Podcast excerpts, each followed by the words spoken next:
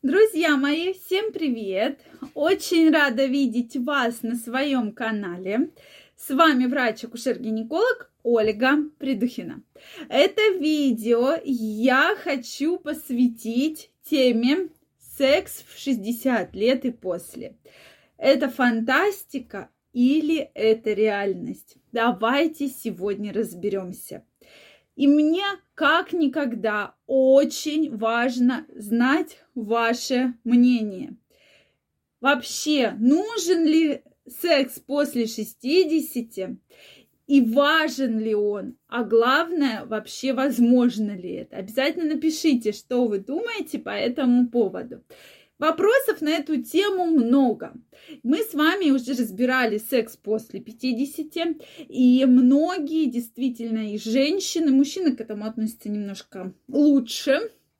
А женщины обычно, когда у них начинается климакс, появляются определенные проблемы со здоровьем, они считают, что секс в принципе не нужен не только 50, ну, не только, я имею в виду, не только в 60, но и даже после 50, что это уже что-то э, такое непонятное, которое вообще никому не нужно. Поэтому здесь я с вами крайне не согласна.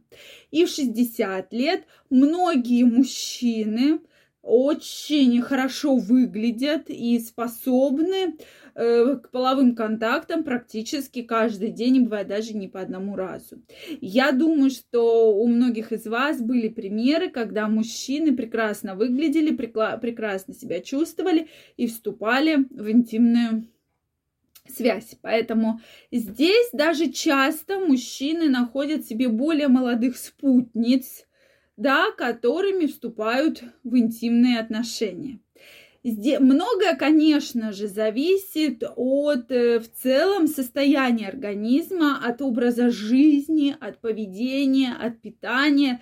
Конечно, у мужчин, которые э, там занимаются спортом, правильно питаются и, э, конечно, то есть выполняют различные гимнастики, они будут хорошо выглядеть, и все возможно. То есть у многих действительно мужчин есть вопросы по поводу, а есть ли эрекция, а будет ли эрекция, а будет ли семяизвержение, а способен ли я это все выполнить? Конечно, да, друзья мои, и в 60 лет это все-все возможно. И есть множество примеров, которые доказывают, что все это возможно в 60 и в 70 и даже 80 лет.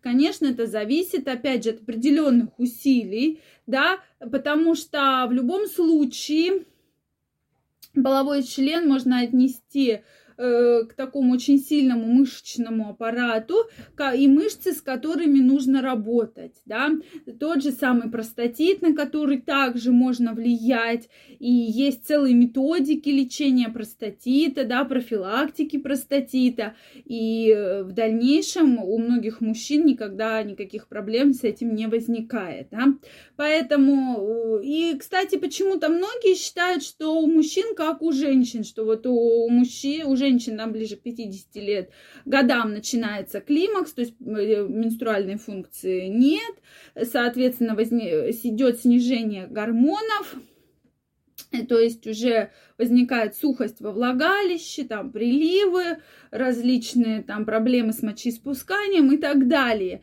И что это будет у мужчин? То вот природа распорядилась так, что у мужчин такого не бывает. То есть да, у мужчин бывают разные соматические заболевания, но каких-то вот таких серьезных, на которых вот никак нельзя повлиять, э, видим, то есть не поголовно у всех мужчин начинается, допустим, простатит. Есть мужчины, которые вообще с этой проблемой никогда не сталкиваются, да.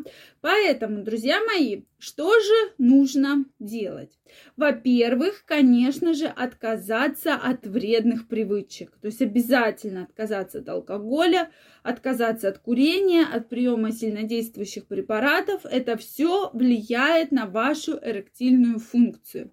Далее это правильное питание. У меня на канале чуть выше есть целое видео, как нужно правильно питаться, чтобы ваш половой член всегда был хотел вступить в половые отношения. То есть обязательно посмотрите это видео. Действительно, правильное питание много значит. Скажу кратко, это овощи, это крупы, это орехи, это морепродукты, это мясо, курица, пожалуйста, что угодно. Не надо мне писать, что вот у нас нет сейчас там возможности купить морепродукты. Хорошо, друзья мои, можно купить рыбу, э, соответственно, ее отварить, э, какие-то овощи сделать. Сейчас э, этого все, это все есть и совсем недорого стоит. Также витаминно-минеральные комплексы не стоит забывать, да. Это все очень хорошо будет влиять на вашу эректильную функцию. Далее Обязательно не забываем про спорт. Он может быть совершенно в любой модификации. Вы можете им заниматься дома, вы можете э, пробежки да, себе устраивать, прогулки, вы можете ходить в фитнес-центры, в тренажерные залы, в бассейны. Но лишний вес значительно влияет на эректильную дисфункцию. Да?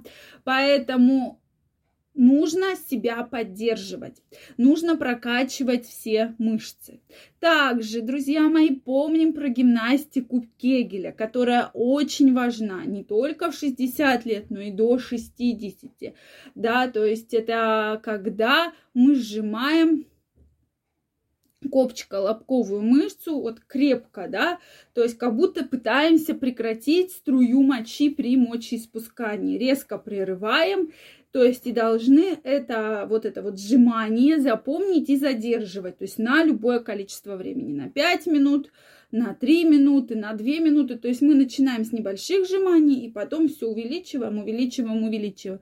Это все влияет на эрекцию, причем очень благоприятно. Это действительно так. Поэтому э, также помним про массаж простаты, который необходим для профилактики простатита. И многим мужчинам действительно доставляют удовольствие, да, массаж простаты.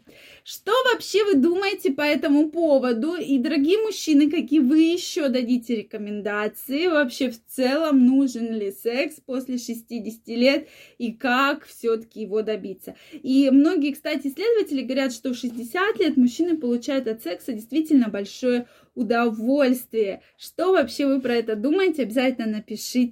Если вам понравилось это видео, не забывайте ставить лайки, подписываться на мой канал, чтобы не пропустить следующее видео. А я вам желаю огромного здоровья и чтобы эректильные дисфункции вас никогда не беспокоили даже в 80 90 лет. Всем пока-пока и до скорой встречи!